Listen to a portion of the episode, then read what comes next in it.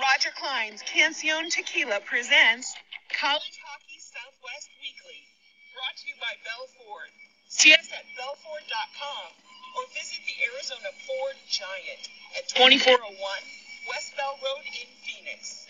Verizon Wireless, this is the 5G America's been waiting for. By College Bar and Grill at 740 South Mill Avenue in Tempe. The ASU fans home away from home. Roger Clyne's Cancion Tequila. Whether it's a margarita or one of our specialty recipes, Roger Clyne's is Arizona bred and ultra smooth. Summer skates, personalized shower shoes, or koozies for yourself or the entire team. Go to IcetimeHockeySW.com forward slash partners and order yours today. Buy OxyPow, our chemical free line of cleaning products. Gets the funk out of your equipment or office. Buy M Drive. You're not too old. M Drive for energy, stamina, recovery. And by NCHC.TV and the NCHC. Subscribe to watch all of the action of the league's eight teams. Home of college hockey champions. Roger Clyne's Cancion Tequilas College Hockey Southwest Weekly is part of the IcetimeHockeySW.com network. Here are your hosts, Scott Strandy and Paul Hornstein. You are listening to College Hockey Southwest Weekly live. All right. Well, welcome in, hockey fans. Uh, college hockey fans, Paul, I'm going to leave it tonight as uh, general college hockey fans because this is College Hockey Southwest Weekly uh, presented by Roger Clyne's Cancion Tequila. And normally we reserve the show for NCAA hockey, but uh, what I've seen here, Paul, and by the way, this is Scott Strandy, uh, sitting in that beautiful Maryville Ice Center in St. Louis, Missouri, Chesterfield, Missouri, technically. Uh, my co-host is always Paul Hornstein on a beautiful Long Island, New York. Paul, I'm so worked up that I just want to get started. Well, I get that understand feeling? that. Did you get my shovel? oh, shush. It did not Did- show up. Unlike the swag box that's headed to you, no shovel showed up for me today in St. Louis. Uh, the, the, the, the, the shipping company lost it? apparently. To apparently check they the didn't tracking. think there was apparently they didn't think there was a need for a shovel on April 20th in St. Louis, Missouri. Um, boy, were they wrong. Yeah, I was going to say they'd be wrong now, wouldn't they? yes, they would. As They- I said, this is College Hockey Southwest Weekly, which we normally talk NCAA hockey, but Well, Paul, let me start. Yeah, we will. But let me start the softball by saying one thing. Uh, last night, between the uh, second and third periods of one of the games, uh, I tweeted out, just watch two periods of great college hockey. I left out the ACHA part. The reason I did that, Paul, was um, I watched uh, Adrian and Indiana Tech play just a phenomenal hockey game, which I didn't think could get much better. And then Liberty and Minot State stepped on the ice here at the Maryville Ice Center hockey, uh, Maryville Hockey Ice Center, and they um, stepped it up even another level. So the difference between the top ACHA teams and NCAA hockey, that gap is starting to really narrow quickly.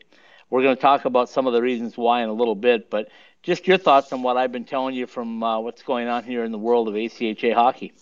Well, listen, we know just from you, and I am not a data person. Okay, I'm not one of these people that says, well, the, the data says this and the data says just pure numbers. The amount of people registering to play hockey every year just keeps going up and up and up, uh, especially on the women's side. So you have more players. If you have more players, you're going to have more talent. And right Exactly. now, and right now that talent, okay, can only go to so many places. So it's just like filling up a, a, a glass with water.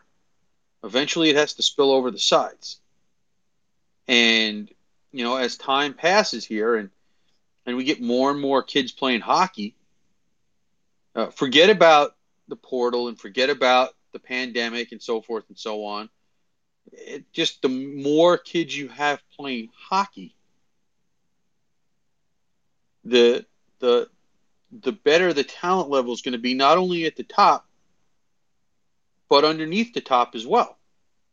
So, you know, as we've discussed here before, some of the players on those schools' teams, maybe they could have played D3 hockey at an NCAA school. Uh, but for whatever reason, they chose to go to these particular institutions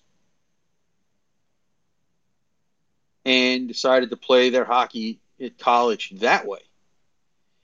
Um, yeah, uh, some me... of these some of these kids could even have been possible D one talent that fell through the cracks.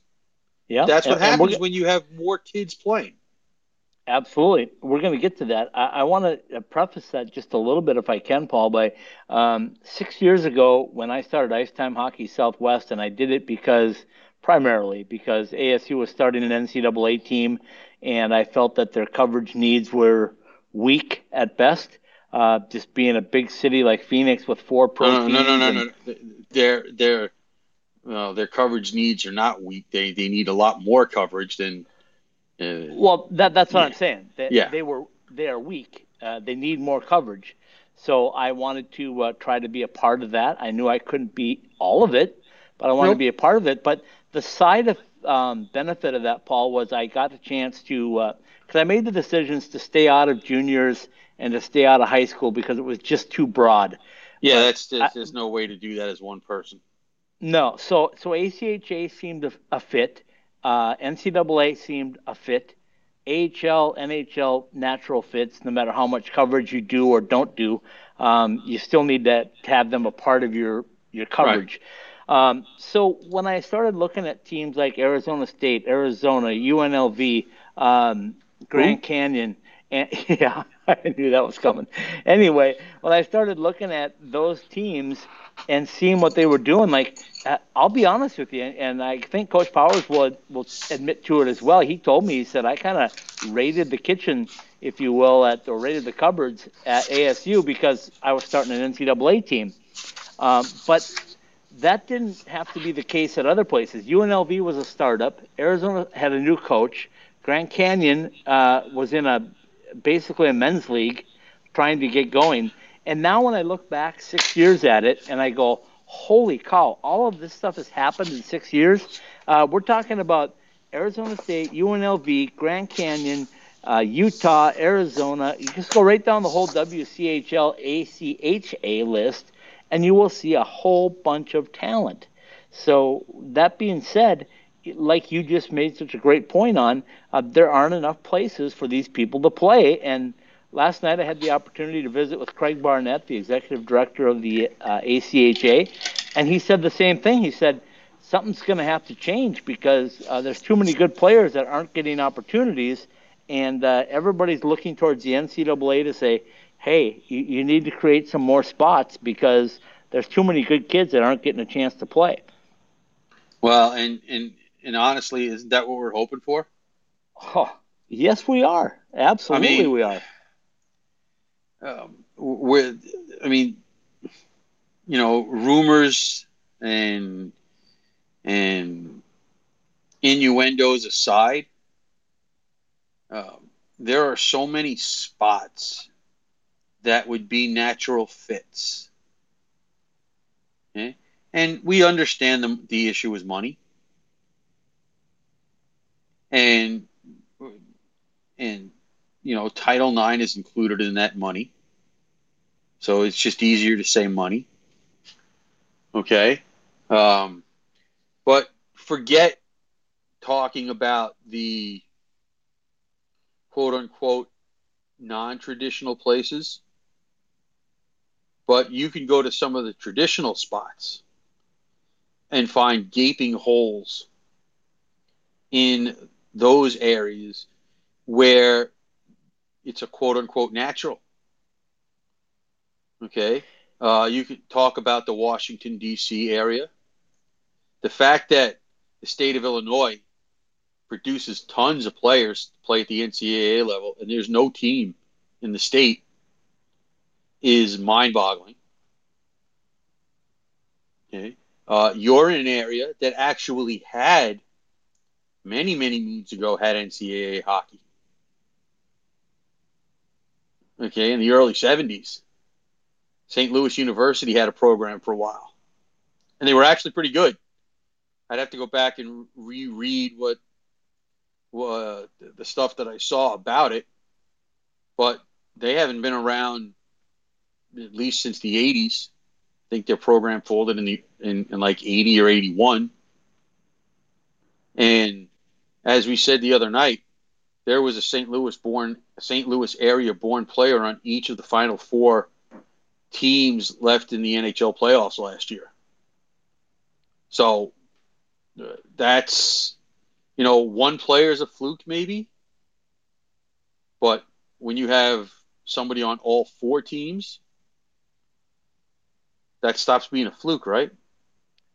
You are correct, my friend. Um, and, um, and, that's a, that's the case. I mean, it's going to continue to to just swell, and I think um, I want to look back a year, Paul. Uh, you and I talked a year ago, and we said, "Oh my God, this pandemic has hit us. All the games are gone. What are we going to do?" And uh, we made a decision together, I think, to uh, proceed with podcasts. We said, "Let's do podcasts because." Um, we can still talk. People can still be different places. So that was our move to continue to grow. And uh, when I talked with uh, Craig Barnett last night, I asked him, I said, you know, Craig, every time I have a podcast or a conversation about ACHA hockey, I bring up the word relevancy because in ACHA hockey, if you don't stay relevant, your program's gone. Um, and people told us, I know you heard it as well, that oh boy, uh, this is going this pandemic's going to hurt hockey. Uh, it's going to hurt NCAA hockey. It's going to get hurt, and it's doing just the opposite. As a matter of fact, this five-year washout period to get through the NCAA granting extra years of eligibility is going to create so much pressure, I believe, over the next two to three years that you're going to have to have programs step up. And uh, part of the reason I'm at this uh, national tournament uh, ACHA national tournament is just to see how lively that is. We talked about uh, Lindenwood has already made the decision. People still don't want to really come out and say it, but it's been made. I mean, the schedule for next year is, uh, and the ACHA coaches know it. Uh, Wade Wade Regier of uh, Minot State told me that that he said next year is going to be a really fun year to play Lindenwood because they're bringing in NCAA uh. players in preparation for next year, the following year. So are they doing? Now hold on a second. Now, is that the case? They're he's that's what Wade told me. He said they're recruiting NCAA talent that will play with them next year, and then will become part of their NCAA program the following year. That's what I'm told. I don't know the facts. I'm just telling you what I was told. And did he so say that saying, you on the record? Yes. Okay. Yep. He said it. He said it on our interview that uh, that's one of the challenges now is that these teams are getting better and better uh, because, well, because my they've got a game plan. My, my question to you is then, yeah, see, because this is the way my mind thinks. If they do that Uh-oh. that, oh, folks, sit back, get ready. if they do that, what does that do to eligibility?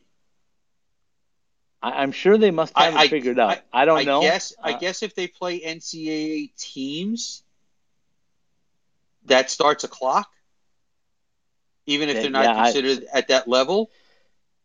But somebody again, somebody would have to tell me that because from the NCAA because I'm not sure. I'm not sure if they're considered exhibition games. It doesn't count. So uh, listen, if you know somebody that knows how to figure out the NCAA, let me know because. I should have done that last two weeks ago when I was in uh, in Pittsburgh. That would have been the time to look for the NCAA thing. yeah, well, we we might need more lawyers, and I don't think my son is going to be through law college and law school soon enough for us to find out. Oh, okay. Anyway, um, so eh, the whole co- topic of conversation today, I think the season has ended for NCAA teams. They're now in the recruiting, the working out. Well, preparing for the next season year. Has ended. That's what I said. Yeah, the the, the work has not. I because, said oh, the by the way, that... because uh, and and here's at some point between now and then where I'd like to get a, a coach on here to talk about this. Um, June first, they're a lot. I mean, they're taking off all of the uh, restrictions. The NCAA. June first, you go back to normal recruiting. Well, if, So- we're, if we're gonna have a coach do that, can I suggest Frank Serratore because I don't know any other coach that's gonna be straight up honest with us except Coach Serratore. So I well, guess he's the guy he we're gonna have to, lean on. on, I'm I'm okay. listen, I'm okay with that because you know he's he's he's one of those guys. Uh, ask him a question and then let him go. You and I could just sit back and and and let him go and let him talk and uh, he'll tell us everything we want to know and maybe all a whole bunch of stuff we don't want to know, but it'll be entertaining. Without a doubt. Love you, Frank. I hope you're listening and uh, are feeling better from the last time I was there about a week ago and you were a little under the weather. So, uh, by the way, let me throw that out there. The Air Force uh, story should be up on Sunday. We're hoping anyway. Hoping our executive producer gets feeling better. It's been a, a rough bout of, I'm calling it the flu, but uh, overtook um, the house that she's in right now. So, um, we hope Terry's feeling better. Um, Because I don't know You what we I- do without her. yeah, me either. Uh, you and I are uh, are, are somewhat uh, away from that situation, at least at the moment. So Yeah. we'll continue to cross our fingers and hope for the best. Um, so anyway, uh, we talked about the portal and past shows, and I think that's uh, we're going to take a quick break here in a minute, and then we'll come back in and get back into that portal situation because it's interesting, Paul. Uh, I run into 16 or 17 or 18 different ACHA coaches this week that have been hanging out, and they're all just as curious as the rest of us as to what's going to happen. Will some of Okay. these players that lose their spots have to filter down or whatever? We'll get into that in a minute. Let's take a quick break. Let's hear from from some of our partners, and then we'll be back to talk more college hockey, Southwest Weekly. You with us? The nation's top teams. America's number one conference is back. See every play, every hit, every goal on NCHC.TV. Your home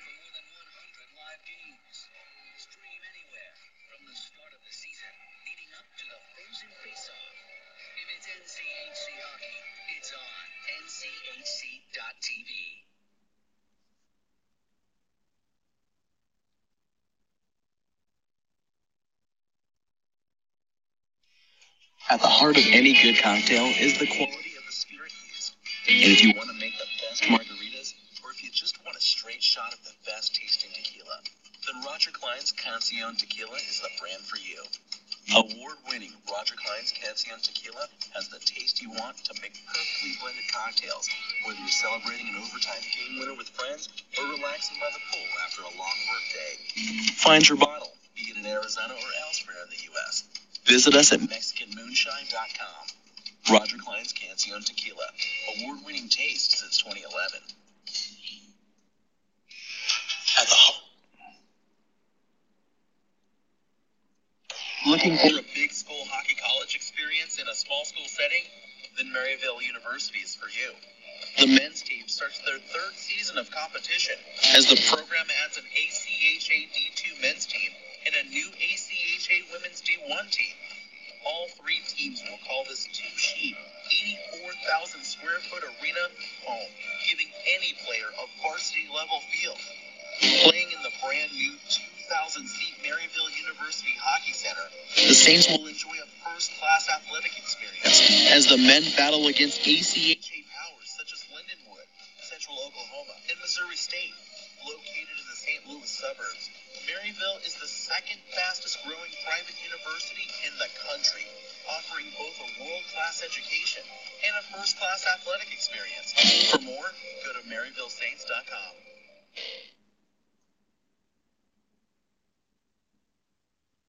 If you live in the valley, you know that there is no shortage of great Mexican food. But if you want authentic taste with a fair price and relaxed atmosphere, then head to Burrito Express. From the breakfast burritos served all day to combination plates for lunch, Burrito Express delivers that homemade taste you would expect from your own kitchen.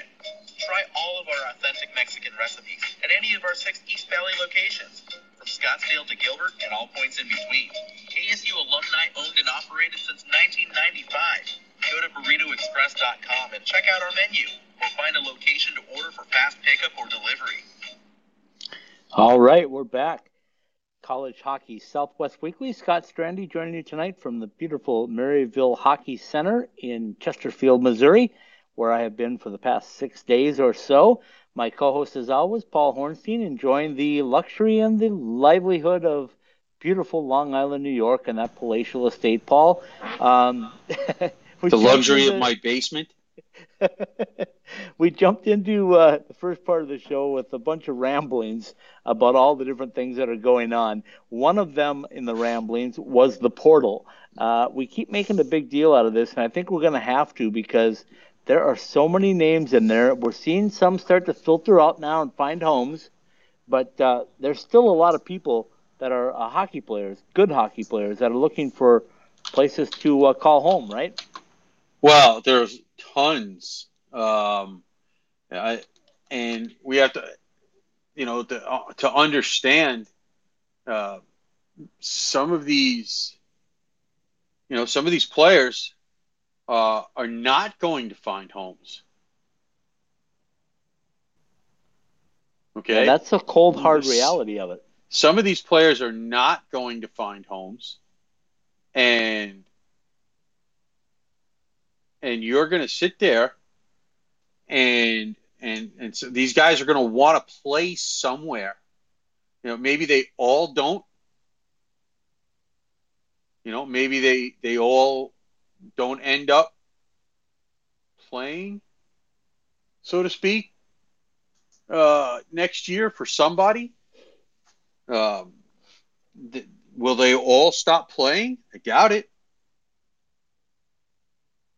So where are they going to go? They're not going to go back to juniors. No, they can't. Some, they, most some, of them have aged out. Well, some of them might.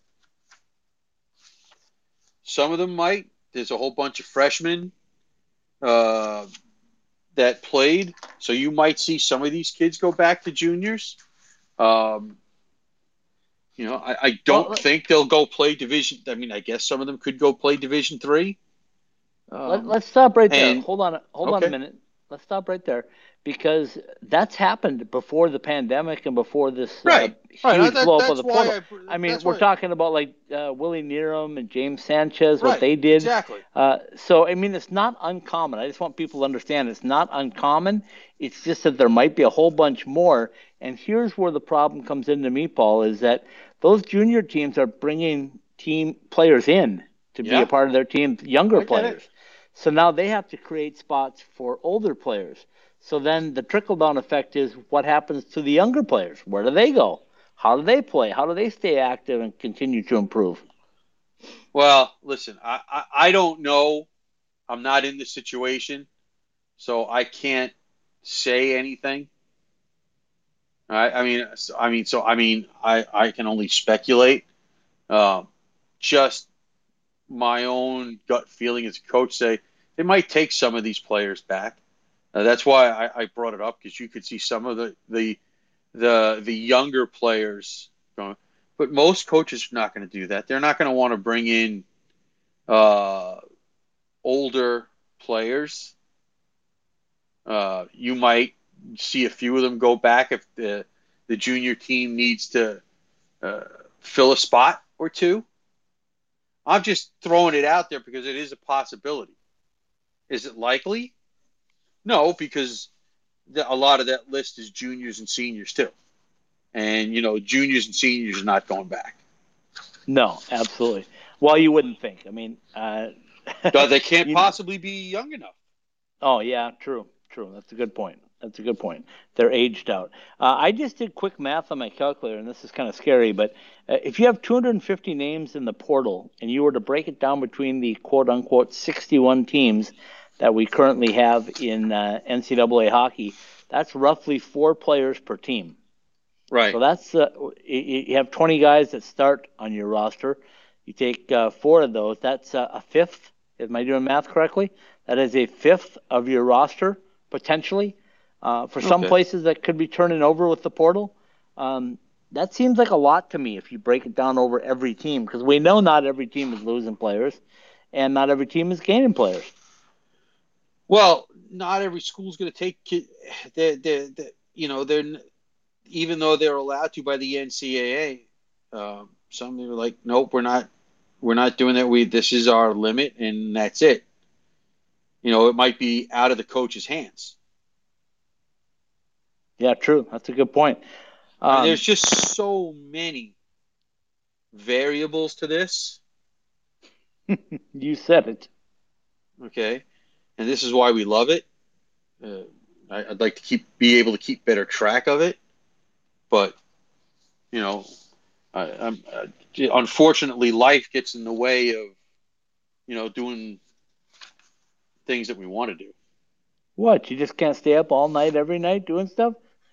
Well no i don't have the luxury that you have of being the world traveler that you are uh, you're defining the world apparently now between Michigan, Pittsburgh, uh, Pennsylvania, I should say. Uh, well those are, the, those are only the places Missouri. that we know you've been we don't know where else you may or may not have been good point. Uh, good point. Okay, so as we uh, as we talk about uh, places for people to play, some of the things, Paul, that uh, are interesting are the teams that are coming on board. And I know you know uh, LIU right in your backyard, kind of. Uh, came on board this year and, and had some success, but they won a few really games announced so yeah they announced so late though in the year like it was April last year um, about this time when they said they were having a team so uh, to be able to do what they've done is pretty remarkable so and then we know St. Thomas is coming on and they've got a new coach and I'm going to let you touch on these a little bit more but um, there there's things happening and there's stalls opening up Lindenwood of course made uh, their announcement roundabout way that they are uh, in two years going to be a, going to be an NCAA program.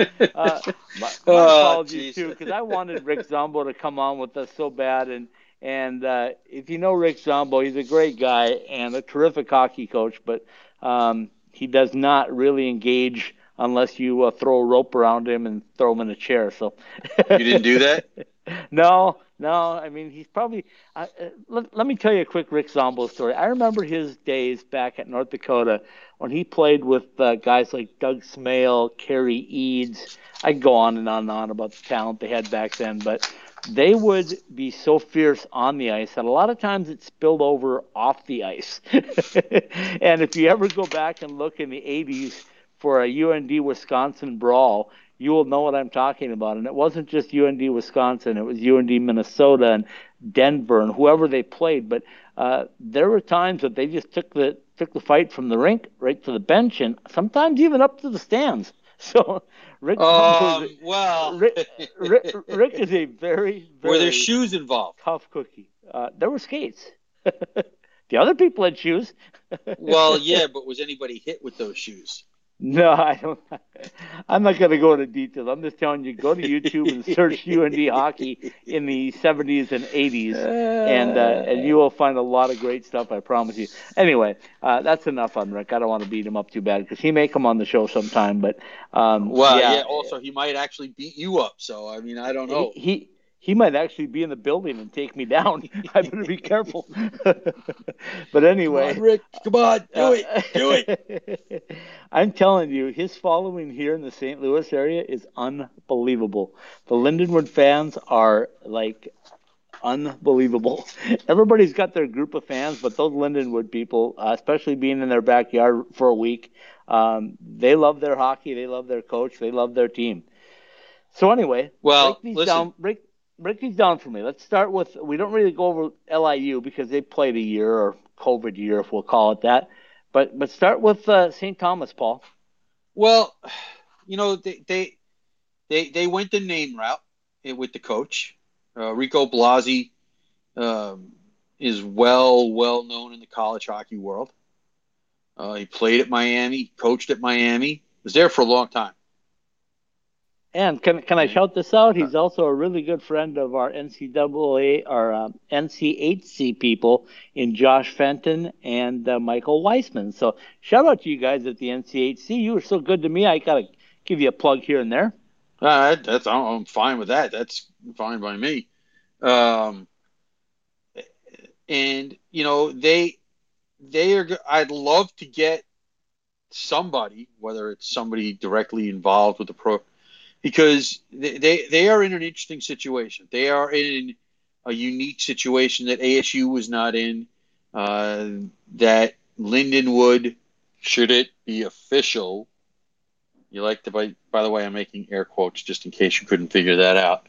Um, that Lindenwood would not be in.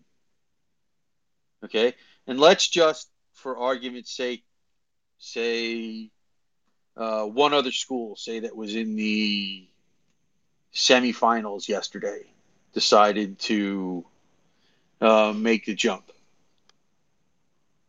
Okay, uh, they would not be in the same place that St. Thomas was in. yeah, explain that to the listeners, Paul.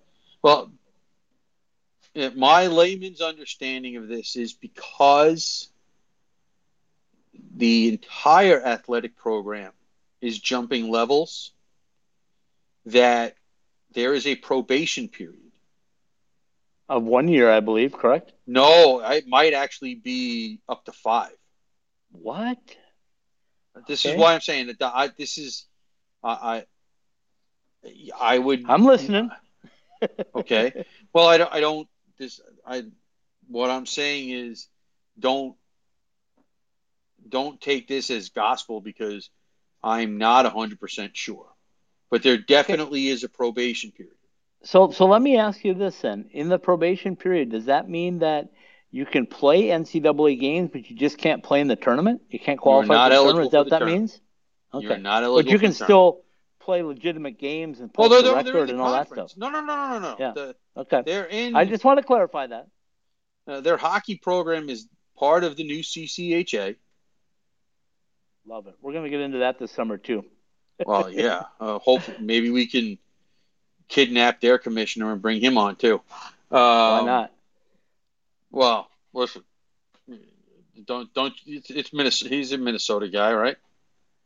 We Isn't have everybody- enough of him really? on this thing. Seriously, we have enough of him on this darn Really? program. Do- doesn't everybody have a tie to Minnesota somehow? Uh, um, but uh, say as Lindenwood or uh, ASU or uh, or say one of the teams that was in the semifinals yesterday decides to make the jump from ACHA to Division One hockey. They don't have to worry about a probation period because their athletic programs are already Division One. I get Whereas it. Saint, whereas St. Thomas is bringing up their entire program from the Division Three level, and that is whether I don't know if, if people know it or not. A very interesting story that basically the league that St. Thomas was in kicked them out.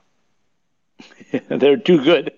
They were too dead. That is exact. They were too good. They were they were literally too good. Um, and I think this has to do more with football than anything else. Yeah, true. Okay, but you can't kick out the football team and say, you know, the rest of you guys can stay. Right. you might want to try it. But you could try it'll I guess, Yeah, I but I don't. I don't think you would be too successful. So, but what do I know?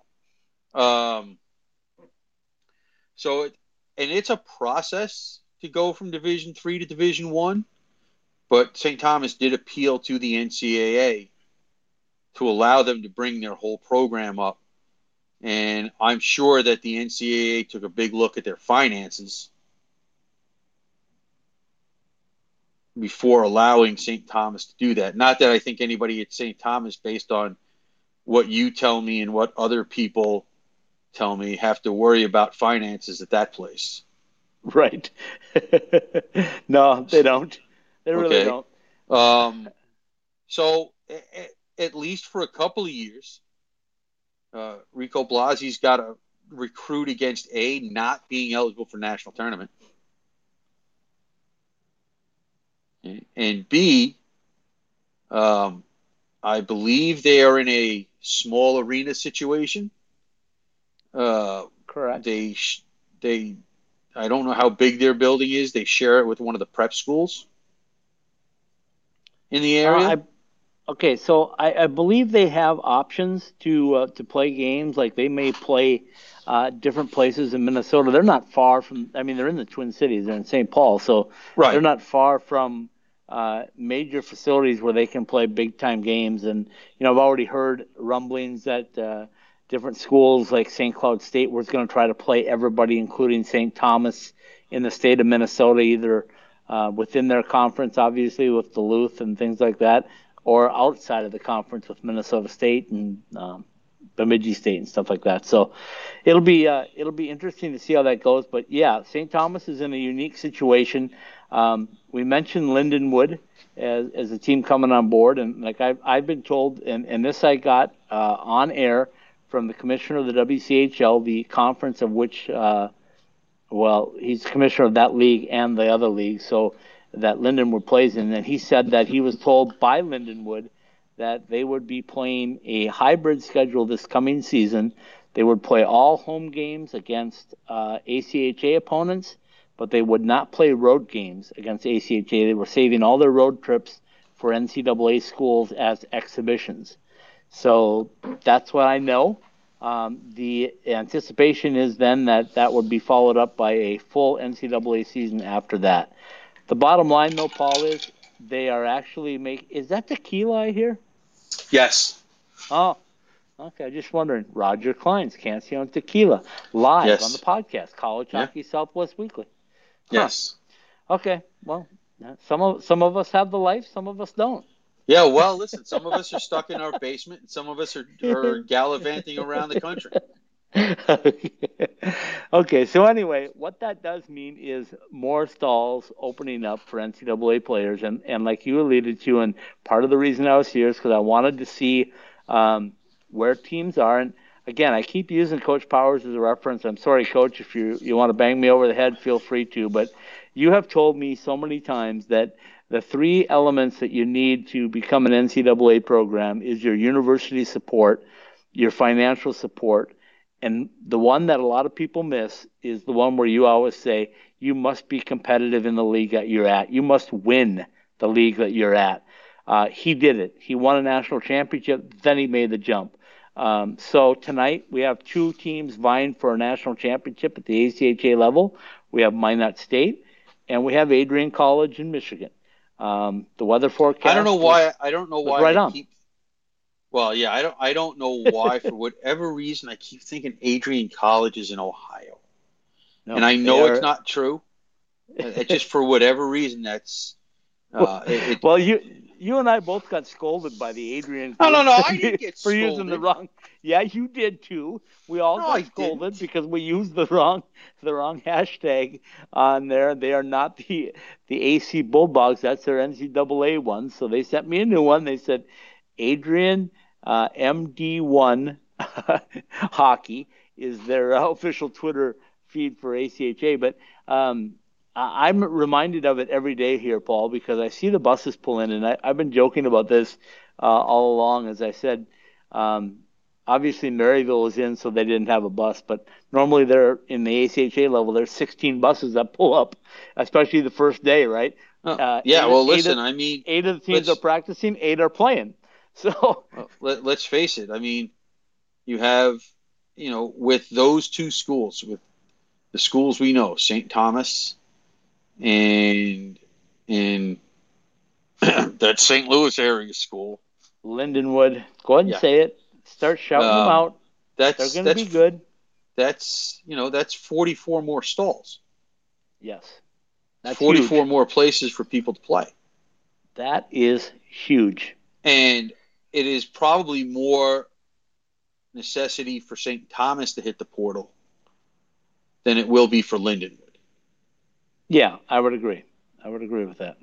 Not that that Lindenwood is going to want to play those games on the road and be embarrassed, but it's just not the necessity in terms of uh, looking for bodies that St. Thomas is because they have to fill an entire roster. You might see I don't know. I, I would if you might see half a dozen of the freshmen or sophomores that are in the portal heading to Lindenwood. I can't imagine they're going to take juniors and seniors, but what do I know? Well, let me tell you this. Coach Powers told me again uh, when I asked him about starting. All comes program, back I to said- him now, doesn't it? Yeah, it always It does. always seems mean- to come back to Coach Powers, doesn't it? let me tell you, if you walk around this building, everything comes back to Coach Powers from Kirk Handy at Liber- Liberty to uh, Wade Regier. I mean, everybody's got a story about playing Arizona State and, and Coach Powers and his relationship with them. Uh, they all respect him so much because of what he's done by making the jump, but also the fact that he hasn't forgotten his ACHA roots, and they all appreciate that 100%. That Oh, he's sure. willing to play those teams, give them an opportunity. But um, point I was trying to make was uh, by watching this tournament and seeing the best teams, and I'm not going to tell you what coach told me this, but a coach told me that there were four and a half, uh, four and a half teams here that were top notch. he said we got four teams and we got a half. Uh, I'm not going to tell you the teams. I think he can figure it out, and I'm not even going to tell you the half because I think Well, a that's bit the of- one that that's I'm a bit curious- That's the one I.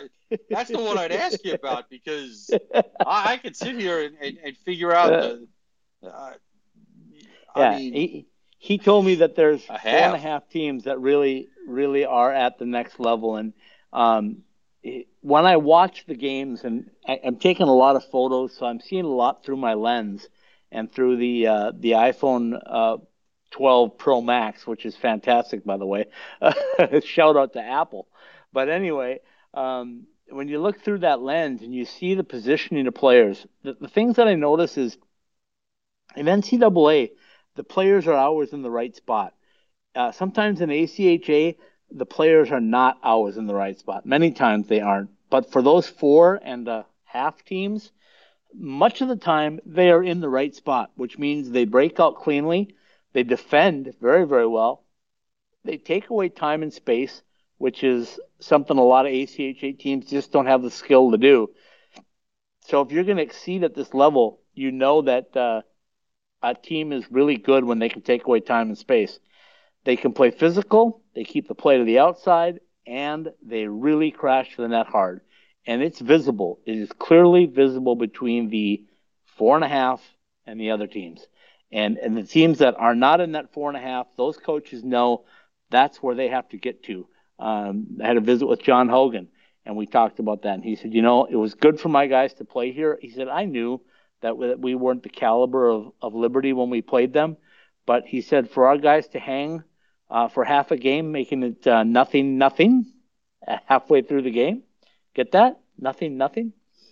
got it. You, you don't get kudos for. That's Anyway. like saying that's like uh, you should. Uh, no. Whatever. Yeah. anyway, he was saying that that his guys needed to learn that this is the level that is at at the tournament. He said you can get away with some stuff in September and October, but you can't get away with it in uh, March and April. And uh, you know that's to me that's uh, a coach that identifies things quickly and is very mature at where he's at. So John Hogan, shout out to you for that one. So anyway, And thanks for you letting me use my, your office. Oh yeah. Well, he- he- you know, I think right now they're changing the nameplate to put my my name on there for some reason, and then John can borrow it occasionally. That's good. That that's about right. the cranes are here, by the way, too, Paul, because they're opening up part of the roof so I can get out eventually. Well, gee, I don't know if they're they they they, they can make the roof high enough for you to get out. anyway, so so that's what I saw. That and that's why um, the obvious question is what teams uh, could potentially be good fits to make the move. Uh, we know Lindenwood's making the move. Could Liberty? Could they be a team? Could Minot State be a team? Could could it be Adrian? Could it be I don't know uh, Miami? I mean Ohio. Uh, could they be the one? The Ohio Well, Bobcats? listen. Um, well, Ohio's another school that had a program at one point. Could could it be Uh, UNLV? Could it be well- UCLA?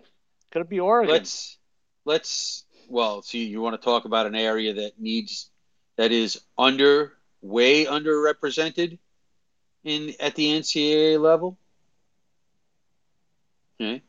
Um, yeah.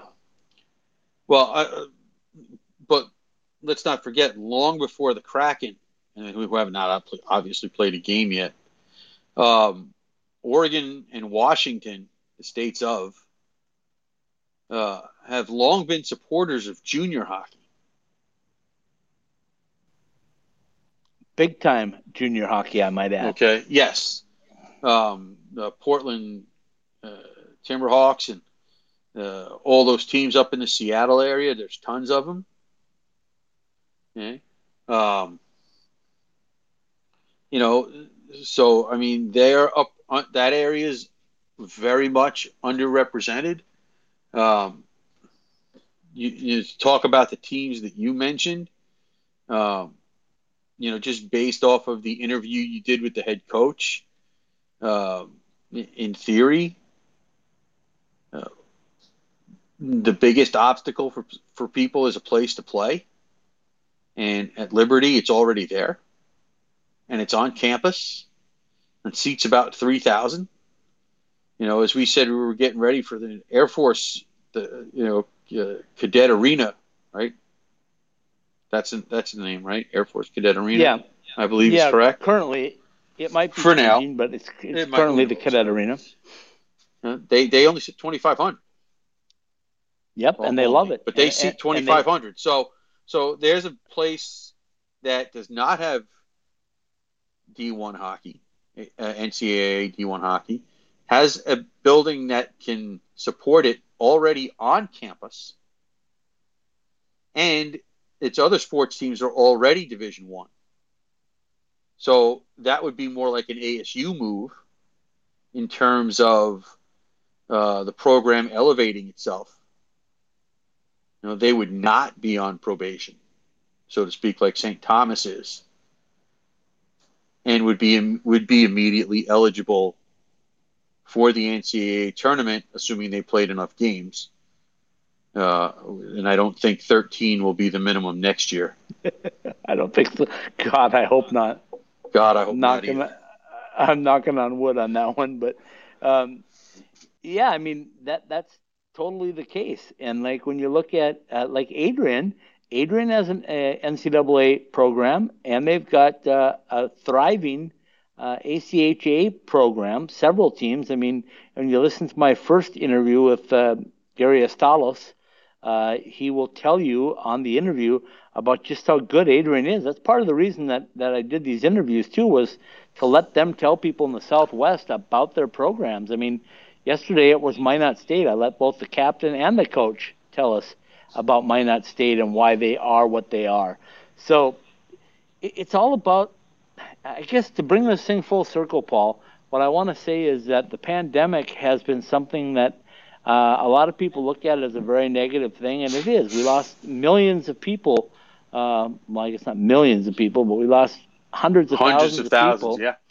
That have died from this pandemic, and then you know millions that have been affected by the pandemic. So when we look at this uh, and we go, is there a bright side at all? Can we find anything positive? Well, um, I think we can because I think in the world of hockey, uh, the pandemic has helped bring things together and create um, so many things. And Paul, almost to a player or to a coach, they have all told me, you know, number one, we are just so thankful that we could play. That's all they Yeah, cared sure. about. Um, they said they, they felt bad for the teams that couldn't play, but they just were so thrilled that they could play. So uh, kudos to everybody that, that got through it um, and have made it this far. And for the teams that didn't, kudos to you for staying relevant and keeping your head in there and understanding that this is a worldwide pandemic that you're fighting. And maybe, just maybe, a year from now, we're going to be talking about a couple more teams. So if you're talking, what do you say, 44 lockers coming in with two schools? Um, how about we add another 44 next year with two more? Okay, I'm down. All right, by the way- down. So You know, just to, to tie it into uh, what we were hoping to have tonight. Uh, okay. Um, if you're questioning, you know, just listen, does it happen all the time? No. But, uh, you know, we were trying to connect with uh, Elijah Barriga, who plays for AIC, Correct. uh, and he came out of the UNLV club program and and got a, a scholarship to play at the D1 level. Uh, does it happen often? No. Uh, Well, I'll tell can you, it happen? think- Obviously, it It- can because it did. Yeah, in Elijah's case, I think uh, what happened was that he he was playing at UNLV and he got the opportunity to to go on and, and accept the scholarship at AIC, and um, I think he played the BCHL first, if I if I don't He did. Uh, correctly. Uh, so I think that was the thing. So um, he he got I- the I- I- opportunity and he made the most of it. I like the uh, the salmon arms silverbacks of the BCHL. I love that. That's that is not a a, a, a team name that I've heard before. So uh, I like that. Uh, I I don't know where in BC that team plays. I don't think there's a town called Salmon, but I Uh, could be I- wrong. No, I'm not sure. I'm not sure on that. I don't as either. Well, That's why- so- yeah, I we'll do some digging into that before the next show, but uh, hopefully we'll get Elijah on. I know it was late late notice. Like last night, I got a hold of Coach Raboni and I said, "Hey, I think Elijah would be a great interview tonight, uh, especially with the ACHA uh, national championship game just two hours away from us now, or one hour away. Holy cow, it's getting close." Um, so anyway, uh, hopefully we'll get Elijah on because I think his story will inspire a lot of people that are playing ACHA hockey to let them know that it's not over. Just because you play one year ACHA doesn't mean that you're not going to go somewhere else and succeed somewhere else. And you know, Cody Williams played ACHA hockey, moved on, played uh, junior or uh, professional hockey in Europe. There's been a couple Yeah. of guys from Arizona State's club team that have moved on and played uh, pro hockey in Europe. So the the opportunities are there. ACHA is not uh, that far away, and it keeps getting better and better. I mean, six years ago, Paul, if you just said, "Hey, tell me what the ACHA climate is in the West," I would have said, "Oh goodness, they got a long ways to go." And kudos to every one of those coaches uh, uh, from Arizona State to Arizona to UNLV to Utah to Colorado. Just go down the list.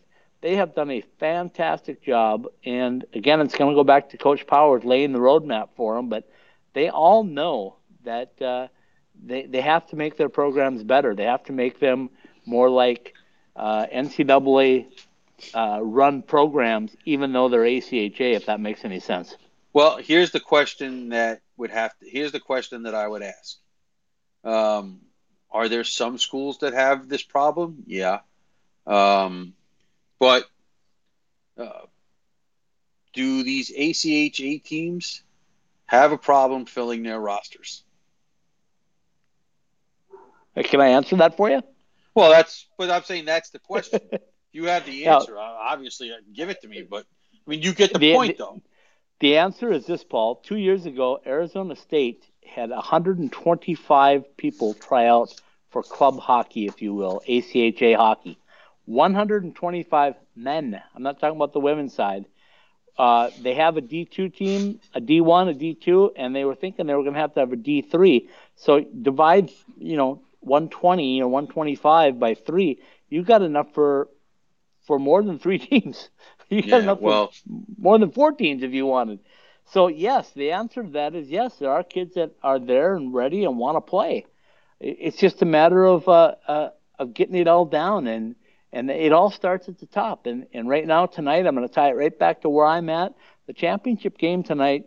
Um, visit with Gary Estalos from from Adrian. Visit with Wade Regier from Minot State. Watch how they run their programs. Watch how disciplined their teams are. Does it get feisty? It gets a little feisty. It's a little. that's pushy. okay. But Listen, but you know, yes, but listen, you remember I'm the days, Paul? You remember I the days, do. I'm sure, of I- when I- I- ACHA I- hockey I was think- goon hockey.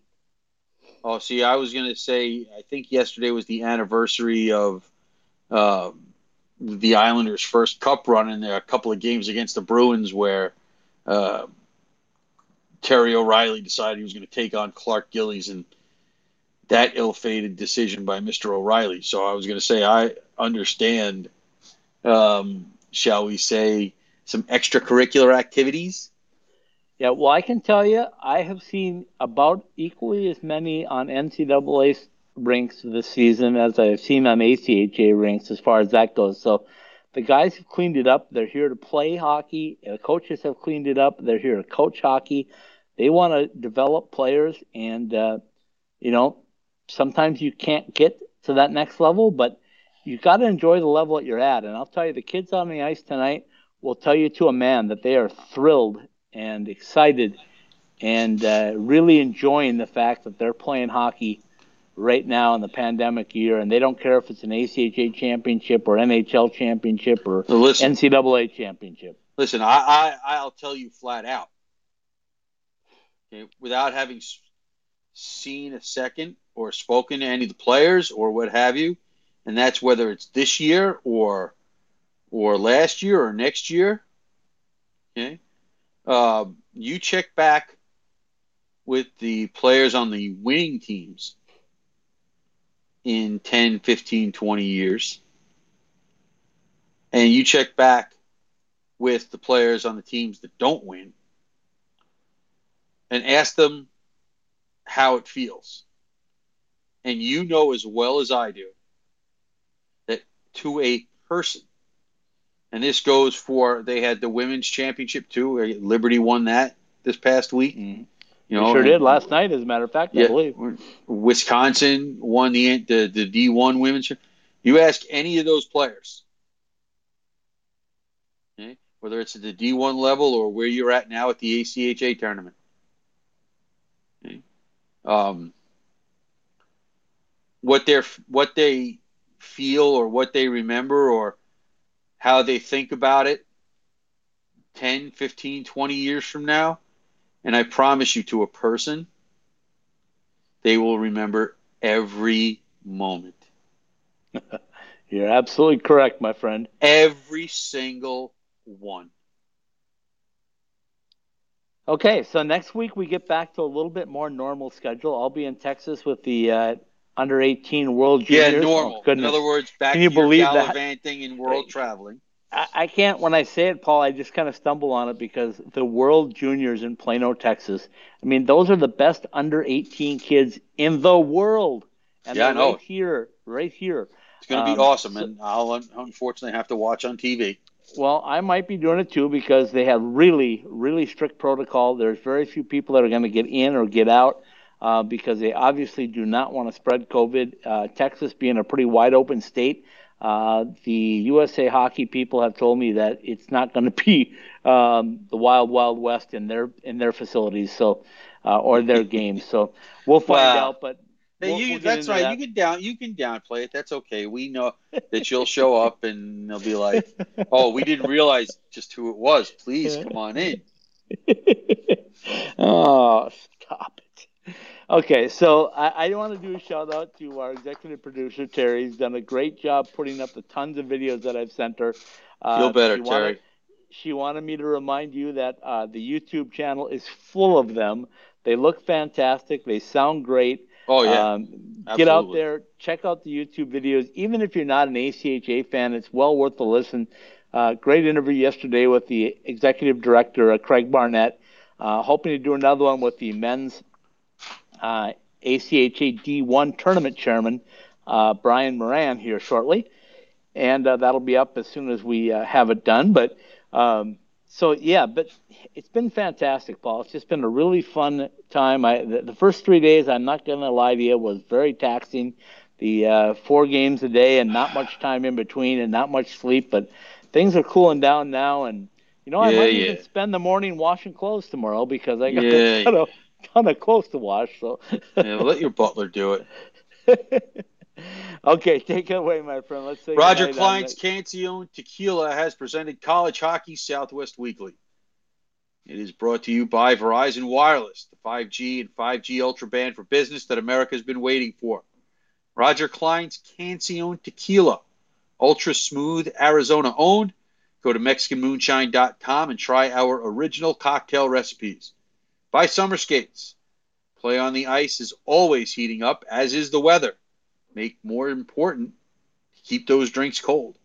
Get your personalized koozies and shower shoes Go to icetimehockeysw.com slash partners and click on the Summer Skates banner. Behind the mask and its three valley locations, in line or on ice, we are the go-to place for all of your hockey needs. See us at behindthemask.com. Buy OxyPow.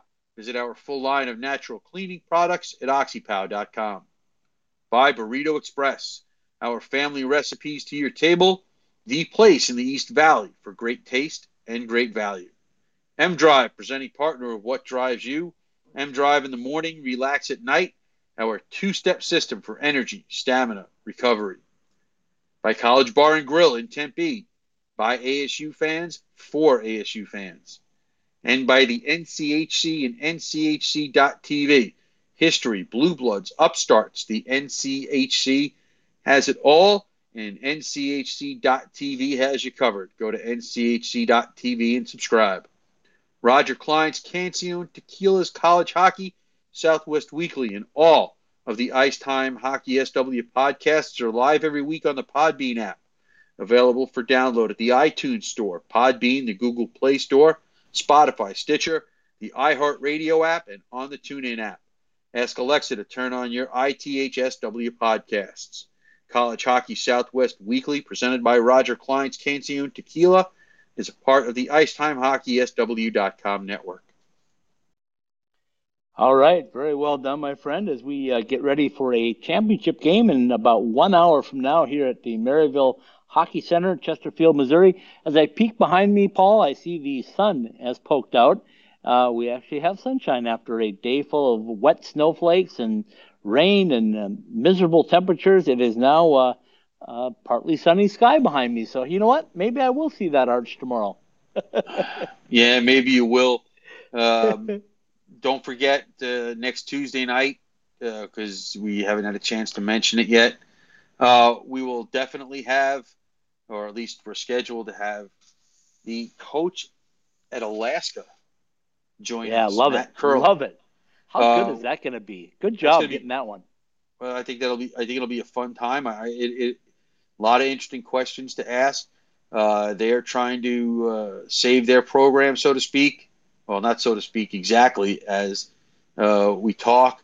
Um, we might have uh, somebody on from their uh, their. Fun, I don't want to. I don't know. If, I don't want to use the term fundraising committee, but um, you know, one of the people in in, in the Save uh, Alaska Hockey Okay, I like that. Uh, we can uh, leave it at that. foundation, for lack of I, I, how I will have to ask that question, or we might split that out into two episodes. I don't know yet. I'm waiting to hear back. Um, but either way, Matt Curley, the head coach at Alaska, will join us, and I look forward to that because there's a lot of good questions and a lot of interesting stuff going on up there as well.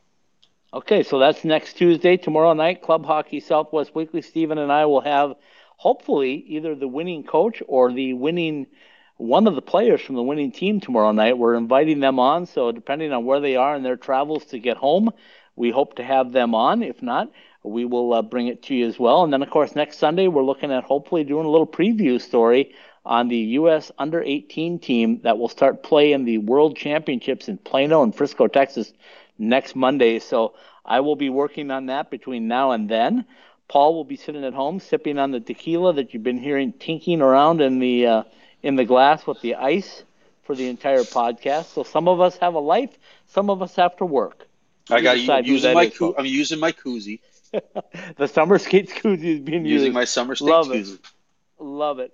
Okay, so uh, we'll say good night for another College Hockey Southwest Weekly, and uh, we'll ask you to tune in again tomorrow night, Sunday, Monday, Tuesday, Wednesday, every week, so that you don't miss a show. Normally live on Podbean, 7:30 p.m., but if not, you can pick them up on any where you get your podcasts. They're always available for download. One more time, get to the YouTube channel, folks. Check it out. It's Icetime SW. Check out the videos. Get to at, uh, www.icetimehockeysouthwest uh, IcetimeHockeySW.com. How about that? I'll get this right yet. 7:30 Mountain Uh, Time. Absolutely. Okay, folks. We'll say goodnight with little Roger Clyne and the Peacemakers, Good De. Niro. Good night, everybody.